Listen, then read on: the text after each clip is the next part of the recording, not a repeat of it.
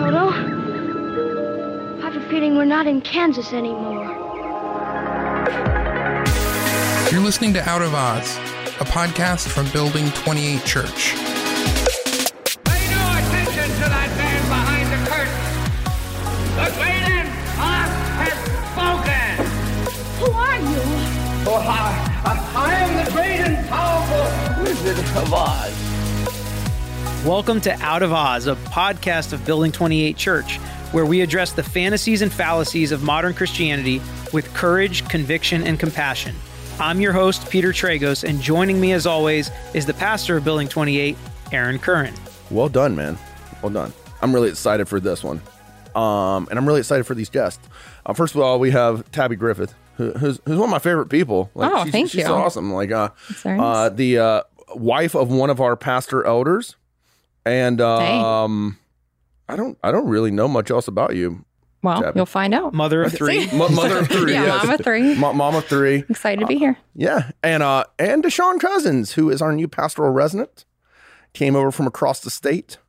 Uh, I know a, a little bit more about Deshaun, even though I've probably hung out with Tabby more. But uh, I know that Deshaun hates coffee, loves basketball, loves the Boston Celtics, the New England Patriots, Interesting. Spot on. fantasy football, Yes, cake yes. pops. Eh, not on that one. not on that one. But they decided to join us today for this uh, first episode in this compelling topic. So So, yeah, so the purpose of the podcast is we're going to deal with things that are going on in modern Christianity and hit some cultural topics and talk about how Christians should deal with them. And the first episode in this episode, the first one we're releasing, is going to be on should Christians celebrate Halloween? So, in in getting to the crux of whether or not we should ho- uh, celebrate Halloween, I want to go around the room and figure out of these three answers, which one would you pick? Which one do you think you agree with? Okay. And take a stance in your life. we're just gonna let the cat out of the bag right away. No, it's not. That's what Okay. I'm saying. That's why I'm All right. starting with this question. Um, would you ascribe to the philosophy of Christ in culture, Christ against culture, or Christ over culture? Aaron, you can start. Definitely not number two. You want me to start? Yes. You don't want to hear. From? I'll from give the them a second to Yeah. think. That's all. Definitely not number two. Like Christ isn't against culture. Like Okay. that. wa- That was clear from even his day. Like, but but and there are it's- people that feel that way. Yeah, but they're wrong. Okay, And that's fine. But I'm just saying there um, are people that feel but that way. There's, they're, they feel that way because of a view on worldliness, which I'm sure we'll get to in the course of this conversation. They have this view on worldliness that is very materialistic and is is very external instead of an internal, which I believe that Scripture teaches worldliness is an internal reality of the soul um, that manifests itself externally, but it isn't primarily external. And so I would definitely not think that Christ is against culture. And I think it's also important not to derail your questions, but to define what we mean by culture. Because if we're talking about culture as the system of this world and evil itself, then Christ, of course, is against that. Sure. But if we're talking about society in general and the norms of society and what society celebrates and in different cultures around the world, Christ wouldn't be against that. Right. I don't think culture's bad at any time today or in biblical times. But culture again, I think generally is not bad. Who would who would Sure. if you if they hear culture, they think worldliness and compromise and evil and and so that's not what we mean by culture. And so I don't think that Christ is against culture. As far as Christ, I- would actually believe in one and three. Like Christ Okay. is over culture in the sense that he is the sovereign. Uh, nothing escapes him. There's nothing that surprises him. Where he's like, oh, I, I didn't see this coming, you know, down the historical pipeline. At the same time, I think that Christ, like that Christianity, is supposed to engage the culture and and meet in the context of the culture. And so, um, ministry for us is going to be it's going to look differently here in our church in Clearwater than it looks for my friends who are in downtown Jacksonville or for my friends who are over in, you know, in the UK or where, wherever it might be. Like it's going to look different. Like, you know, if you you go to a different culture, whether it's in the United States or elsewhere, it's just going to look different. And so we take the message, the uncompromised message of Christianity, and we engage the culture with that. And so I don't know if that's what you meant by by one and three, but that's how I would see it. I certainly wouldn't ascribe to the belief that Christ is against culture. Neither would I ascribe to the belief that Christ is under culture, meaning that that culture reigns over Christ and that Christians need to compromise the foundational elements of Christianity and the gospel in order to engage the culture. Now we have nothing to engage the culture with.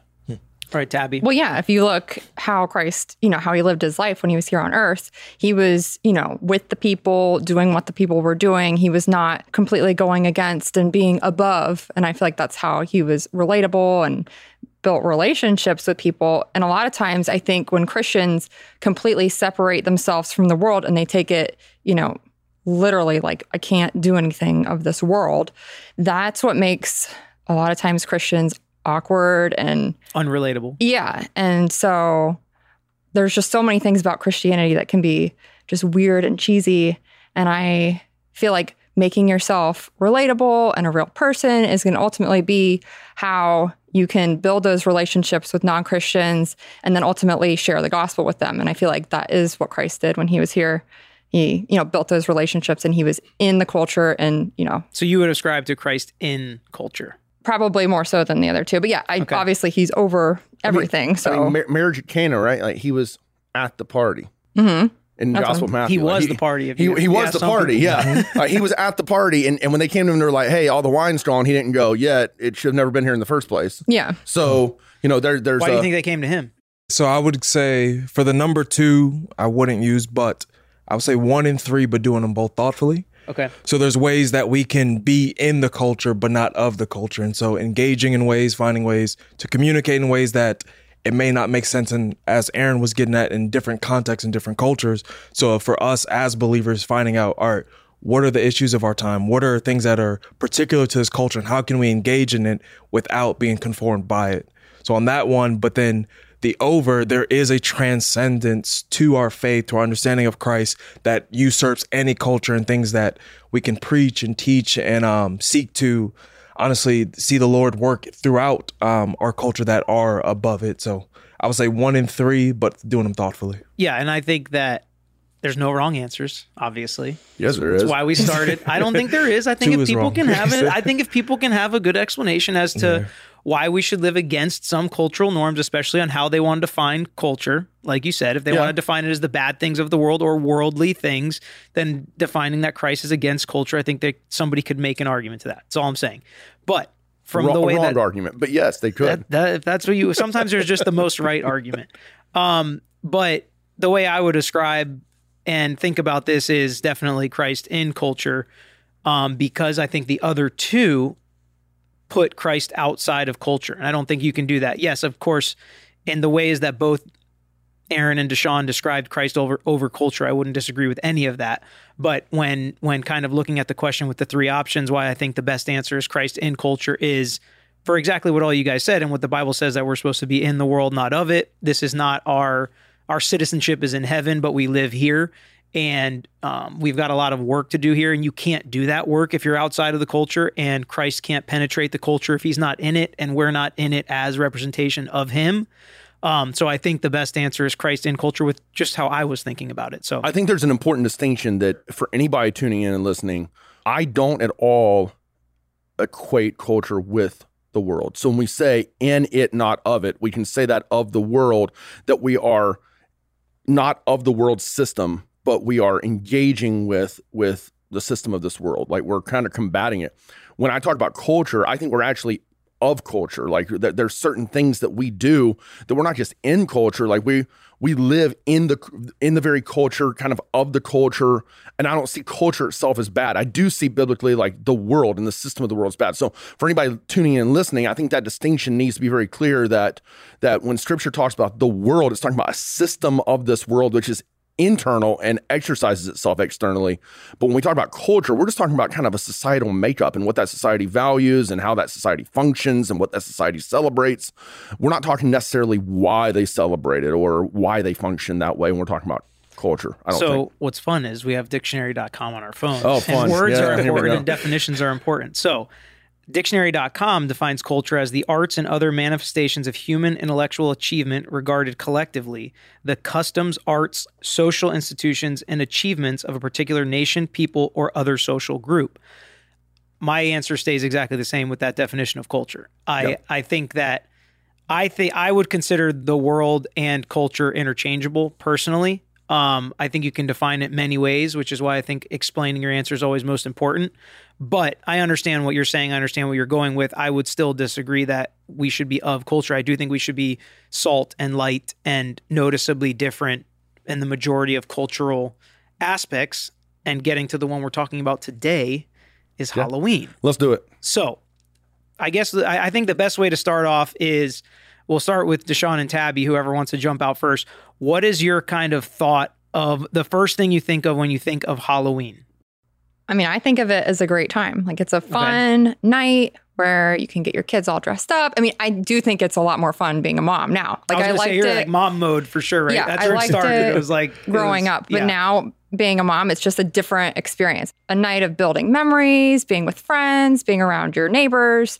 And so like my initial thought of Halloween is like, yes, I love it. And like for A all the good time. good things, Yeah. you know, joy. surrounding it. Hmm. So for me, when I first think of Halloween, I just honestly think of it as another day on the calendar. So it's it doesn't have as great of a significance. So for me, growing up, we didn't celebrate it. It was more like we would go out knowing candies out there, but it wasn't anything like personal or celebratory. Why didn't you celebrate it? So for us, my mom, so my family's from Jamaica, and so on my mom's side of the family, a lot of Halloween and things dealing with the dead is more so looked at in a negative light. So more so from a Pentecostal background, so it's considered the Devil's Day Okay. and things along that lines. And so though we weren't instilled with it to that degree, I think mom just never made an importance of it. So it was all right, time to get candy, time to hang out with friends, but it was never a celebration, shall I say? Okay. And Aaron, instead of hearing what you first think about it, I'd rather hear about the actual origins of Halloween as our jump off point as to what the actual origins are Yeah. because I think a lot of people do kind of have that first thought as Deshaun's mom maybe or you know a lot of people in lots of different churches think it's the day of evil, the day celebrating the devil, Yeah. et cetera, et cetera. Growing up, you did not celebrate Halloween. Your family didn't celebrate.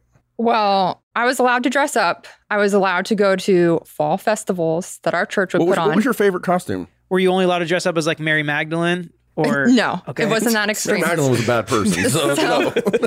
My favorite costume was when I was three. I was obsessed with the Wizard of Oz. I literally told everyone my name was Dorothy for a year You're straight. perfect for this And she named the Yeah. podcast. Yes. So Yeah. my mom handmade me a Dorothy costume, Oh, that's nice. handmade my ruby slippers. So she dressed up as Glinda. I was Dorothy, and um, I loved that costume. And so she saved it. And Isla, my who's she's six now, but Isla wore that when she was two. Our whole family dressed up like the Wizard of Oz, and that was such a great memory. Like just the nostalgia of like I was that, and now my daughter gets to be that. And I so think you family kind of celebrated Halloween growing up. So it was we were allowed to go to fall festivals. It was never, you know, associated with the Never used the H word.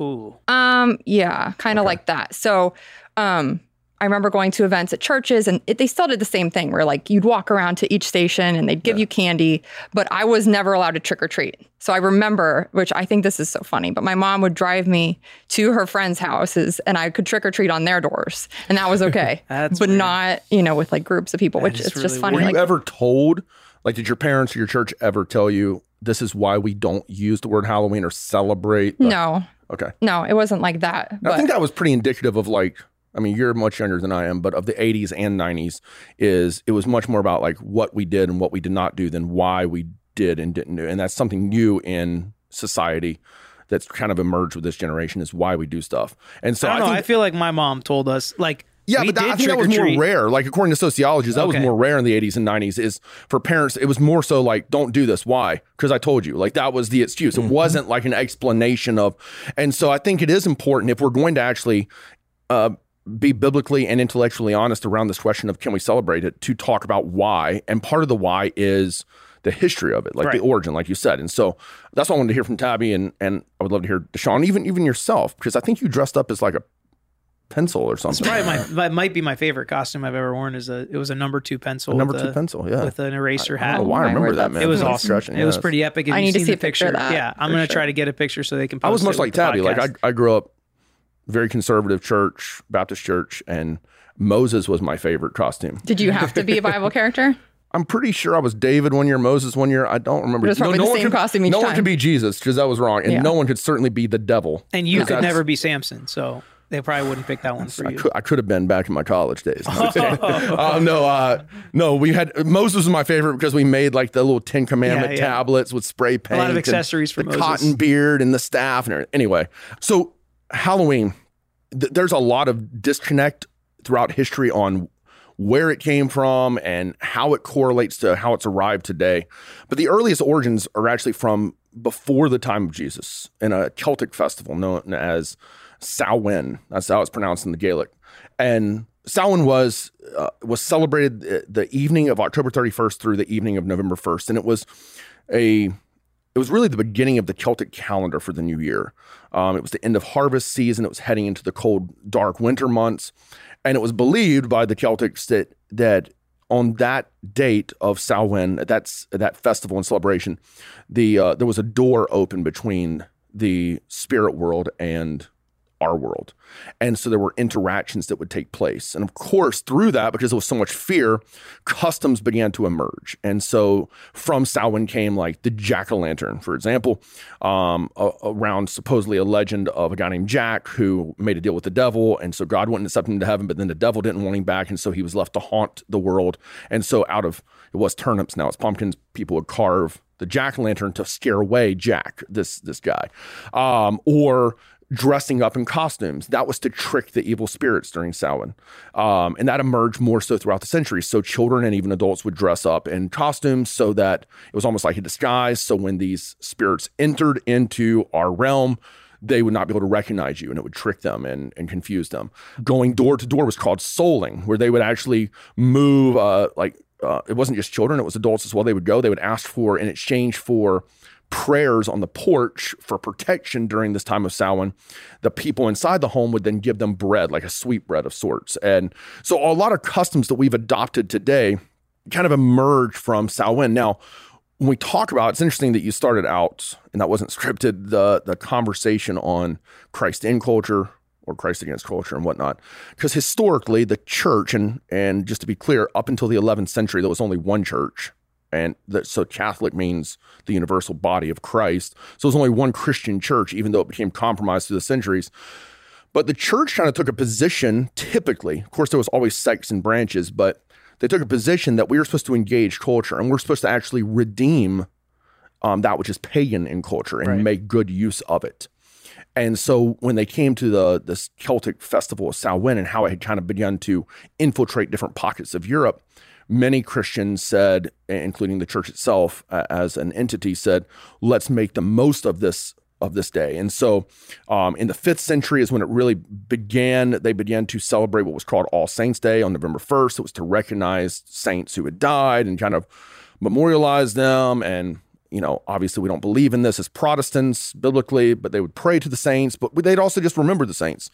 And uh, and then All Souls Day, I believe, is November 2nd. And so October 31st became kind of replacing Samhain, at least in Christianity, became um, All Hallows Eve or the day before All Saints Day, or the abbreviated term, which is not really an abbreviation for us, is Halloween. And so that's what it became known as. That's how it was celebrated. It really took root, began in the fifth century, really took root around the ninth century and and progressed from there. And so everything that we've kind of adopted has come from much of it has come from Samhain or from how the church has tried to take that originally original Celtic festival and say, let's repurpose it to engage the culture on this day to make the most of gospel efforts and and glorifying Christ. So hearing that as like the origin or history of Halloween, Tabby and Deshaun, did you know that? And does that affect kind of how you think about Halloween?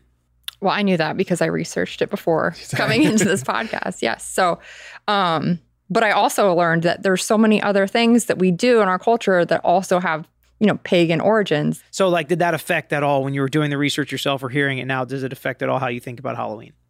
I think the same about it Okay. after knowing that. But like you were saying, like taking the good, you know, from that and celebrating that, restoring it. And Like, We're we're not carving jack lanterns to keep away Jack. no, it's Well, just some of. No. And, uh, and and and to be fair, part of Samhain was a and and it still is to this day, especially among um among witchcraft and occultic practices, it is a time to where they believe the door is open to communicate most vigorously with the dead. Yeah. And so that there is definitely still to this day, it's not just Right. an origin, but to this day, it is used. You go to Salem, Massachusetts, for example, around Halloween, and it's not just candy and parties and costumes. There, there's a lot of, and that's just one example. There are many pockets of that that goes on, um, where evil is very present and is very real. Um, the occult is much, very much so on display. I can't wait till the podcast we talk about demonic activity. That's gonna be fun. But anyway, that that does go on around Halloween. And so I would say for me, so I I did know similar to like Tabby, I started to do my research on it um, to learn a little bit more of the origins, and so saw some of the redeeming things that the Catholic Church did earlier on with it. And so for me, which I think I'll probably the different one out of the group was we don't presently celebrate Halloween. So me and my wife, which we can get into in a little bit, um, we chose not to. But And you I have a you have a daughter, right? Yes. So Okay. that and honestly, that's actually what made us come to the conclusion not to celebrate Okay, it. Okay, let's talk about that. Um, so okay, so I guess we'll get into this that. is the then. meat, baby. Let's get into it. So the reason why we don't presently celebrate Halloween, but I also don't come to the conclusion that nobody can, and I think That if it's Christians, sinful. yeah, no, no. So we don't come to the conclusion Right. that it's sinful. Um, so the reason why for us is, so my wife is family's from Puerto Rico, and so a lot of their background and origins is um, in a religion called Santeria. And so Santeria, if you don't know, it's similar to what the Catholics did. Is it has Catholic um, kind of tones of it of saints worship, and they're depending on who you speak to, um, there's a lot of witchcraft in it. And so the particular form that a lot of my wife's family practice had to deal with um, the witchcraft element of it.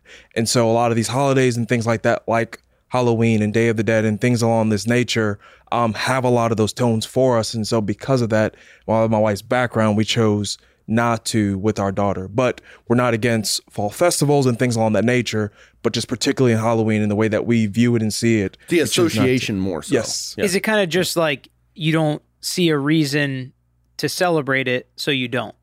Not necessarily that you think it's wrong, but you don't feel the the the need to celebrate it. yeah we, we don't feel the yeah we don't feel the need we don't feel like the gain of having that time of the celebration is worth it at least for us particularly with our family um especially with our daughter So then the question begs, what is the the reason that Christians even should celebrate it or or should we not? Is it is there no good that comes from it or what good and what redeeming or edifying um outcome happens when Christians celebrate Halloween? I mean, I feel like first we have to address is there prohibition against it? Okay. Because if we're even going to to arrive at the how can we celebrate it and should we celebrate it, the f- first we have to answer the question: Should we not celebrate it? Like, is there a biblical prohibition against this? Um, and so the origin of Halloween, the association of Halloween, the the worldliness factor of Halloween, these are all things that people bring up, and I think there's legitimacy to some of those, right? Um, like Tabby hinted at, there are many things that we celebrate today, holidays and birthdays, and I mean, there are many cultural things we celebrate. Days of the week, like we're meeting here on a Thursday, which is named after the god Thor, but none of us are shouting out to him when we call this Thursday. Like we're just not doing that. And so it's called, and you guys might have researched this, but it's called the genetic fallacy, where you you discredit something from history just because of the origin of it, um, just because it had an, a, a dark origin or a pagan origin or a sinister origin. And I see this inconsistency. If we can talk real, because we're addressing the fallacies and fantasies of Christianity, I see this inconsistency. I think we all do with so many of my friends who celebrate Christmas which has even darker and more pagan roots than w- with the worship to the sun god or Easter, um, but yet refuse to celebrate, you know, Halloween. And so, Well, I if- do think that.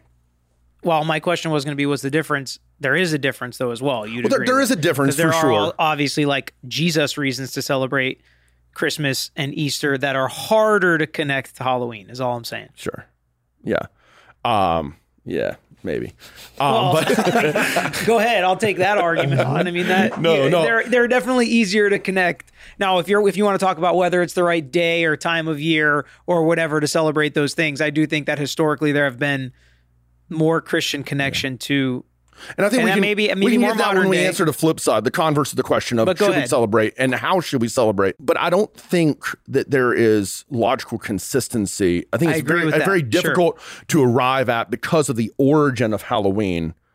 we shouldn't celebrate that. Which which some Christians are like they're adamant that we're not going to do that. But I, I don't see how you can arrive at that. Uh, and how you're going to be consistent across the board, in, just in, in society and culture, especially in the United States.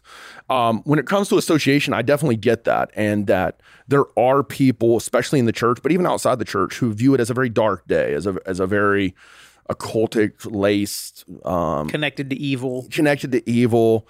And I, I get that. I get the distraction element where some people will say, I don't, I don't do it because it's a distraction from just, just like Christmas is. It's, it becomes all about Santa. Or it becomes all about the gifts. Halloween can become all about the candy and all about the costumes and distract us from what we're about as Christians. So I get that, and that's a, that's a something else we'll talk about in a second when we come to should we celebrate it? Um, do we have a, a clear conscience to do that? But I don't see any prohibition against it biblically against celebrating the day. Obviously, obviously, if anything that distracts us from Christ, we have a prohibition to to, to refrain from that. We mm-hmm. there's there's a strong command to refrain. So that can be any liberty that we have if it distracts us from Christ and it places Christ second or third or or whatever position he lands in, and we're not worshiping him, we're not utilizing that liberty to worship him. Then we shouldn't go golfing and we shouldn't drink alcohol and we shouldn't Take it easy, okay? Okay, hey, I'm just saying. On the golf. I, I pointed at you as golf and Tabby with alcohol. Okay, So- Take it easy, all right? no, um, but no, I think that there, you know, there definitely has to be, like fantasy football was one of those things for me. Like I've I've got uh, I've been given a hard time over the years for for ceasing to participate in fantasy football, and for me, it was because it became very consuming. Like I have an addictive personality, and became very consuming for me, and I found it distracting myself from my ministry, my walk with God, my family time. Like I just, you know, I'm up at 2 a.m. playing the waiver wire and like trying to snag whoever is available. You got a bad league. uh, Yeah, yeah, probably. wire, But anyway, so I think that that principle obviously applies biblically. That if it's something that distracts us from Christ, so if it's Halloween and the festivities of Halloween, and the parties and the costumes and the candy and everything else is distracting us from Christ, uh, or is is a weight upon our conscience, then yeah, we should not celebrate it. But as far as a universal biblical mandate you cannot celebrate Halloween. You cannot participate in Halloween, uh, or it has to be like a fall festival or a or a carnival, or you can't use the word. I don't see any prohibition against that. Halloween is actually a Christian word. It, like it's a Christian term. It's originated by Christians. Um, the term itself, Samhain, no, but Halloween, yes.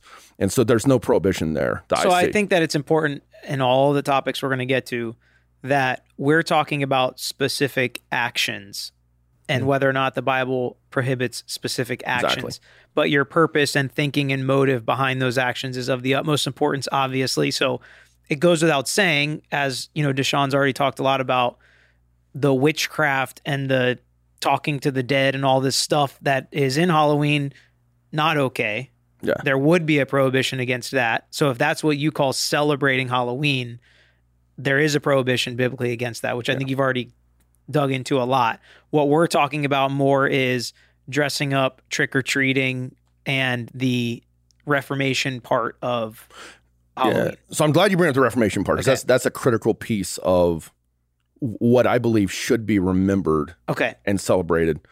Obviously, there were winds of Reformation. The, the church, as we talked about earlier, became incredibly compromised over the centuries, incredibly, incredibly evil and and greedy and power hungry, and um, and so a lot of Christians know this who might be listening. But I think it's really important that we keep in mind that there are people in the 14th and 15th century who gave their lives for the true gospel, something that we just kind of take for granted today that we have the liberty to believe, especially here in the West.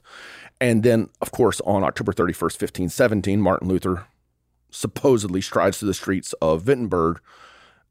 A lot of historians believe it was because it was All Hallows Eve and because Christians would be gathering that night to remember. I've never heard that. That was. Um, and that's why he posted it on the door. Some Okay. historians believe that. It's, it's not verifiable. It's not even for sure that he posted it on the door. We know for sure that he wrote the 95 Theses Right. um, against basically the what he called the efficacy of indulgences, but basically it was a it was a shout out against the practices of the church of that day and how corrupt they had grown.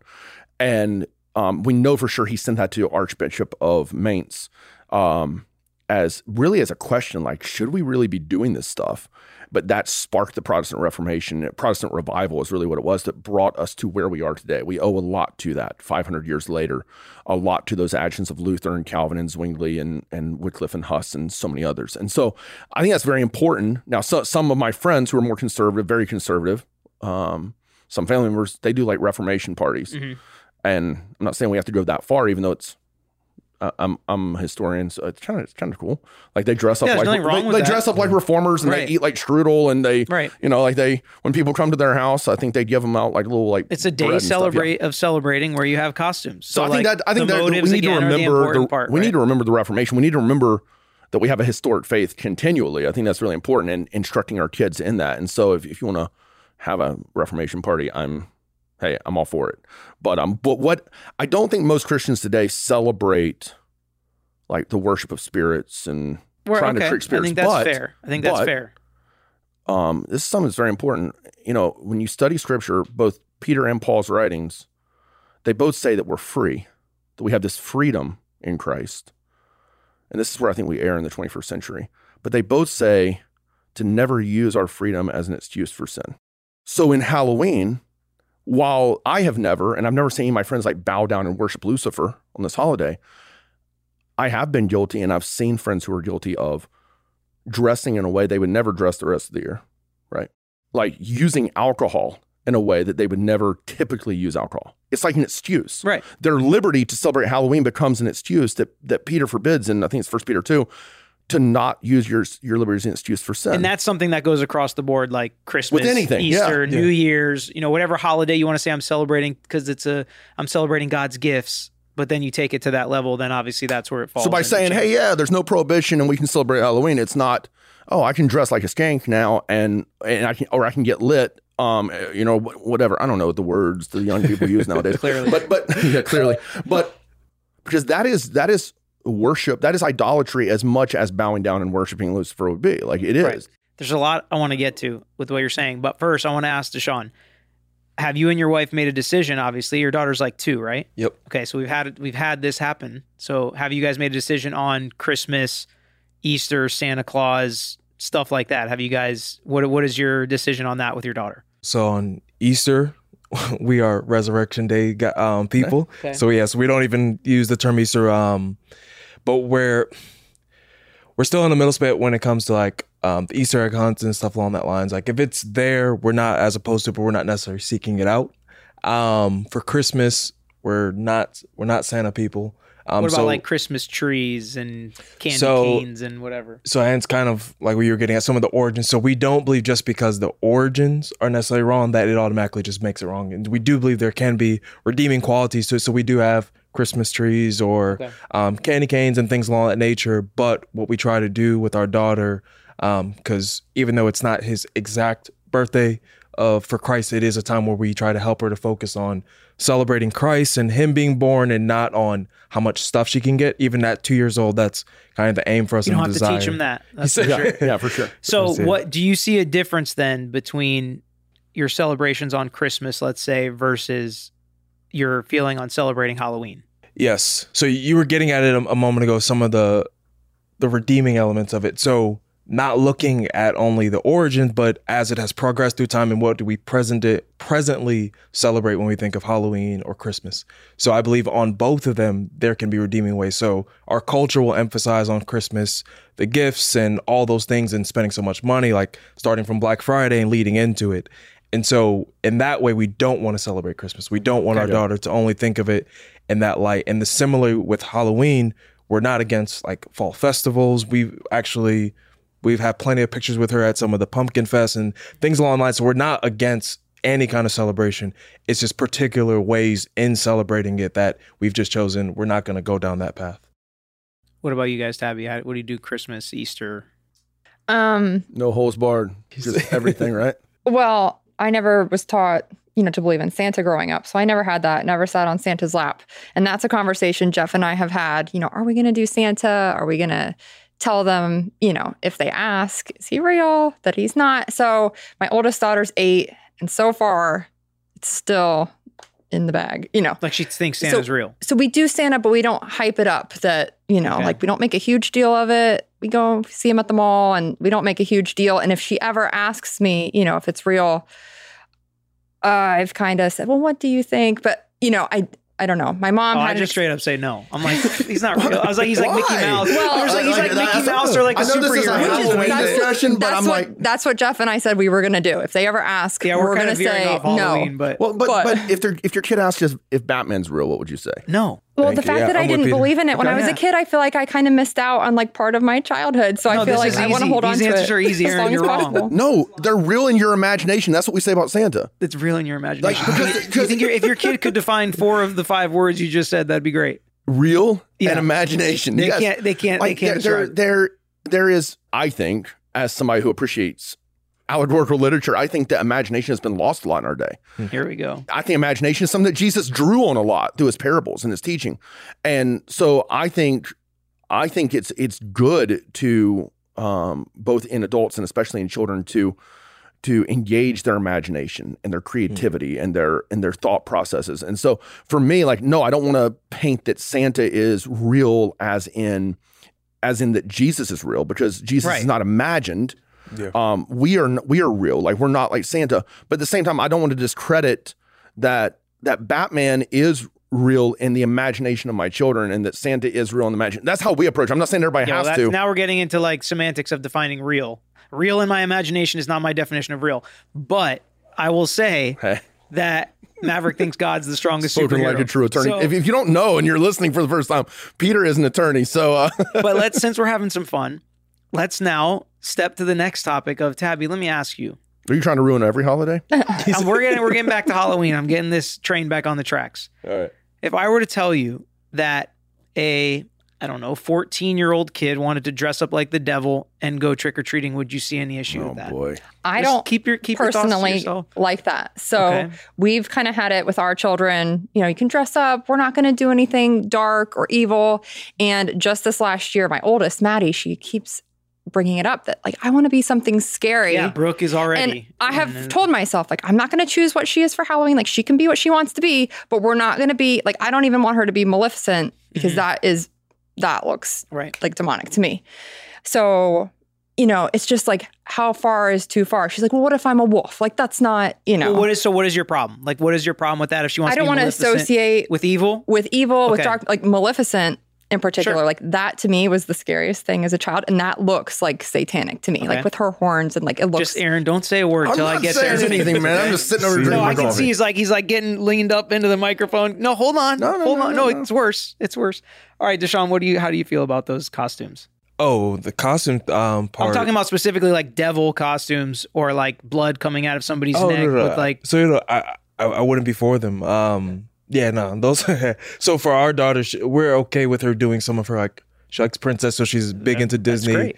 Um, so we don't mind some of those things like that. But So you're against the devil, but not against like self-absorption. Hold- he, couldn't, he couldn't do it. He couldn't last like he couldn't last like five five sentences without jumping. in. He's I'm like joking, I'm boiling joking, over. All right, so so yeah, I I 100% agree, and we've already talked a lot about like the motives behind things, the reasons why you do things. If you're gonna connect it with evil or or you know talk to the dead or do all this stuff, like that's prohibited.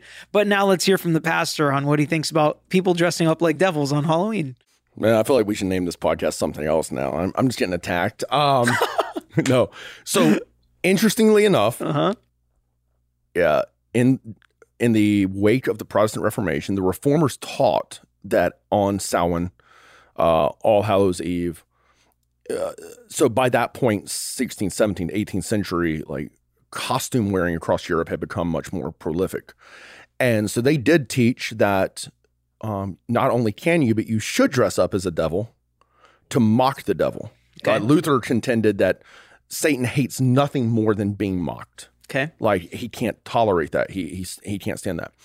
Now, this is where I think we engage culture, and that culture itself is not bad. I don't see where that was bad in the 16th, 17th, and 18th centuries. Today, I'm not saying that it's bad and evil if you dress up like a devil. I, I can't make that contention, especially if your purpose is to deride evil. If you're going to wear a, a sign around your neck like Satan's stupid or something, you know. But um, I do think that there is cultural awareness that has to go on and, and inside the church as well. And I think, I do think, and I know that, you, so I'm not going to take a hard position that it's wrong Right, and I, specifically I was, dress up like and I devil. was joking to say Okay? like he thinks it's cool people dress up like devils, it's- but it he is- does have an argument for it, and I'd like to respond whenever you're It is different, like if you're dressing up like a witch, um, or if you're dressing up potentially. I mean, I don't really want to get into the argumentation of like you're dressing up like a zombie and like Right. that's gross and that's so that's wrong. It's just that there is argumentation that could be made that like when my daughter wants to dress up like Elsa, that that's that's enchanted or that's self-centered or whatever, you know. So I get there's argument you can kind of make against almost any costume, Right. Right. Some But some more connected some, to evil some than others. Some more connected to evil, more Right. overtly connected to Right. evil than others. But that's why I wouldn't come down. I I, I wouldn't feel comfortable like if Spurgeon's like, hey, I want to want to dress up like a devil for Halloween. like Problem Child, I, the movie, I, want to once again get back to why. Like, why do you want to celebrate Halloween? Like, why do you want to dress up? As this for Halloween, and I think that's important even for a six-year-old to like Right. start to address those questions. And so earlier you said that I don't remember how you phrased it, but it was something like I'm not going to go out on a limb, but I don't think most Christians celebrate Halloween today and think they're speaking to spirits or worshiping the Yeah. devil. Would you also say that most people that dress up like the devil today are probably not mocking him?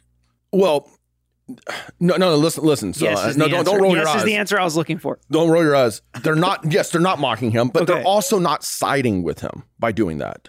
I think most people who would dress up like a witch or a devil or something that's more overtly evil, like if you ask them why, they wouldn't be able to give you a reason. I think they want to be shocking. Probably is Well, one of the they, one they of the might say answers. they want to be or they think they or- look good in that costume. Like Sure. ultimately Yeah, to you know. look good. Um, but but I don't like we had we had a couple witches at our trunk or treat last year. One of them and was the witch. wicked. home. I sent them on their broomstick. Um, one of them was the Wicked Witch of the West, and Okay. Mm-hmm. her entire family was dressed up like Wizard of Oz characters, and I thought that was ingenious and awesome. And um, and then there was another witch, and I don't remember who that was or why they were dressed up like a witch, and they just they did that. Is that necessarily wrong? Um, I can't say universally there's once again a prohibition against it because the Bible doesn't say specifically. Um, I know there's an argument to be made have no fellowship with the unfruitful works of darkness and yet rebuke them. And, and so, but once again, that's ambiguous. It could be applied to a great number of things. And so, I think that No, was an A think- plus effort in deflecting and giving a very well thought out answer. I don't, I don't think we can universally say dressing up like a, a devil or and I, I think I can. Okay. and that's mm. fine. And we well, can- not we universally. can That's a matter of conscience and pre- and preference and personal conviction, right? So you would say like if Jeffrey's son Jackson dressed up like a devil, that's sin. yes. Okay. So I wouldn't say that, and that's what I mean by universal. Okay, so in transition, let's talk a little bit about why Christians should celebrate Halloween. If you feel like they do, I think at least Tabby and Aaron think they do, and I, I probably think I it's don't think totally they fine. should. Okay, I think they could. they could. Okay, so let's talk. I don't about the think it's a black and white issue of like you should or you shouldn't. I think like we've said before, you said before, like it's a thing of the conscience. Like Okay. if you're feeling convicted, then of course not. So, what are the reasons to celebrate Halloween? I guess that's that's what I'm asking. Well, you were kind of getting at earlier, Tabby, about engaging with your neighbors, having that fellowship, that time. I think it does give us an opportunity to engage with people, and so that's more of the looking at it from a redeeming, at least for redeeming for me. What I- I'm looking at is it's an opportunity where people are literally coming to your door, and so it's a way to operate, and then also for us as believers, we can be ways to be generous to. Give the biggest candy bar so that people know Be they're- hospitable. Yeah, they're Right. really generous over there. Or mm-hmm. and if you're going to do it, doing it well in such a way that you are roping in and bringing in the people around you. So that's some of the least for me the the redeeming ways that uh, we can celebrate Halloween. Like what other day of the year are you gonna have all of your neighbors out and being able to socialize and Mm-hmm. have those conversations and build those relationships with them? Like But it's important to be intentional about this stuff too, not just like say, "Oh, good, I can celebrate Halloween because there are all these good things you could do, but I'm not going to do any of them." yeah. But okay, so anyway, so your neighbors are out, you have the opportunity to engage with them. What else? It's a great evening with your family, with friends. I feel like building the memories and having that time. Joy is good. Celebrating God's gifts, good. Yeah. Candy, good. It's a fun As as you time. don't eat too much of it, right, Aaron? Yeah. All right. What What would you say? What are some some of the the good things about Halloween that Christians can enjoy on Halloween and celebrating it? So connected to you know what Tabby and Deshaun and you know yourself have said, uh, it's probably the greatest opportunity for connectivity and evangelism of any day throughout the year. I mean, we live in the suburbs. We have a suburb church here, and so it's different in different contexts once again. But in the suburbs, life revolves around the backyard, the back porch, the back patio. You you disconnect from your neighbors typically.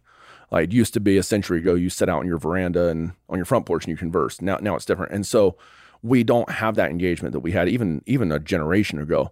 And so the fact that they're coming to our door and that they're out in our neighborhoods, I think that that is something that, like you said, there has to be really rank intentionality around that. I'm going to utilize this opportunity on this day, whether I want to celebrate Halloween or not. to to engage with neighbors and friends and people out and, about. So my position, and you know this, and I think almost everybody knows this, um, at least all of you in this room. But if you're prioritizing Jesus and it's not universally prohibited in Scripture, and you have the liberty in your conscience to do something, then then there is liberty to participate in that and to enjoy the pleasures that God has gifted to us even post fall.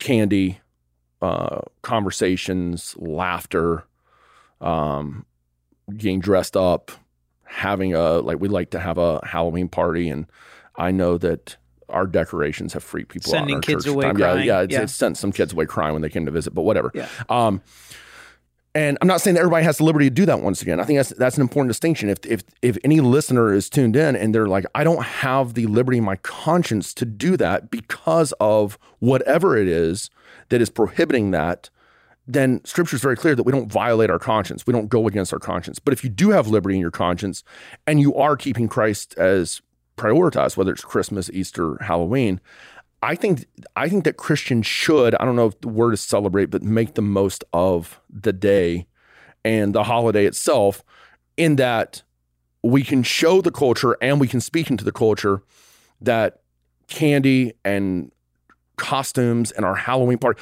so much of what we do in our lives, our culture does in our lives, is looking forward to the next big thing. And so Halloween would be that next big thing. I'm gonna dress my kids up, I'm gonna go to a Halloween party, I'm gonna steal some of my kids' candy, like, you know. Um, and then that day comes whatever it is our vacation christmas whatever there's there's the christmas blues every year because that that's come and it didn't actually fulfill what was promised and so if we can speak to our culture around any of these holidays or vacation or festivities whatever it is and say we can enjoy these days because the end goal is not the day it's not the party it's not the gifts it's not the celebration it's not seeing family at holidays. The end goal is jesus and his kingdom. And and as we prioritize him and as we worship him, we can enjoy these days not for what the world has painted them to be in, in wickedness, but for what the church has hopefully redeemed them to be for the glory of God and the kingdom of God. That's how I think, you know, Christians should go about about doing this. And so never an excuse for sin. Uh, never an excuse to say things and drink things and, and dress up as things that we would never dress up as Like- normally. like a devil.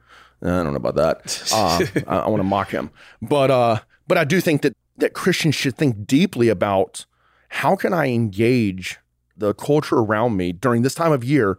How can I most engage them without compromising the mm-hmm. gospel, without compromising the truth? and and one of the things that what I was going to say, one of my favorite things about all these holidays and bringing it, circling it kind of back to Christmas and, and Easter and everything as we kind of come to a close today, is I have a seven year old and a four year old. Right, we all have small kids here, and I think there's a real benefit to having man made and even some culturally problematic themes to all these holidays because it's serious teachable moments for your For kids, sure. right? Like Absolutely. like Halloween is a good conversation for me to have, especially with my seven year old, that like the devil's also real, right? Like Yep. Jesus is not the only thing that's real and God's not the only thing that's real. The devil's also real. And some people like to celebrate him on this day and to make it like very clear to her that we don't. Like that's not why we do it. We do it to have fun with our friends, to talk to people, to engage with our neighbors, meet people, make friends, whatever. But you know, Remember, some remember the do- Reformation, Yeah. mock and- the devil. Yeah. And and the same thing with Christmas though, you know, like how I we talked about how Santa's not real, whatever. But I always love to differentiate it. Like, yeah, we we can watch a movie with Santa, we can watch the Santa Claus fine, but like Jesus was actually born today Yeah, around this day, whatever. You know, but he was actually born. He actually lived. He actually died on the cross and he was dead and then came back to life. The Easter bunny is just like someone cool that that ain't going to give you any candy. That's me that gives you candy. You know, same thing like the presents are from me, not from Santa. You know, so it's like whatever, but I like to differentiate like what's real and what's like like a ima- imaginary.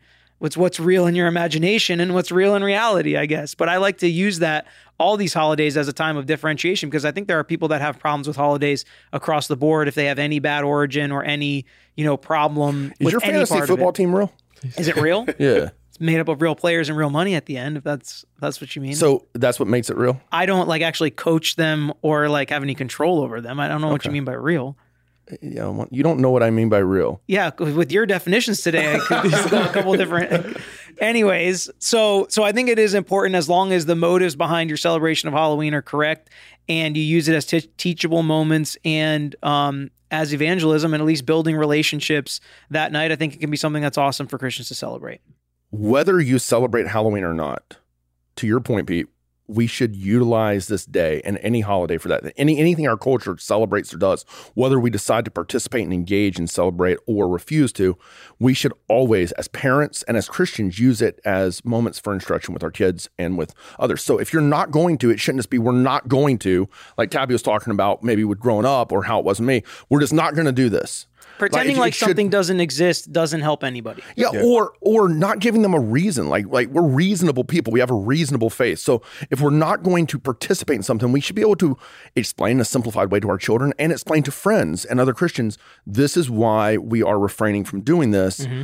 in a logical, Christ honoring way. If we decide to participate, we shouldn't just throw caution to the wind and say, "I'm just I'm just doing it." There should be a reasonable explanation for why we're choosing to do what we're doing as Christians.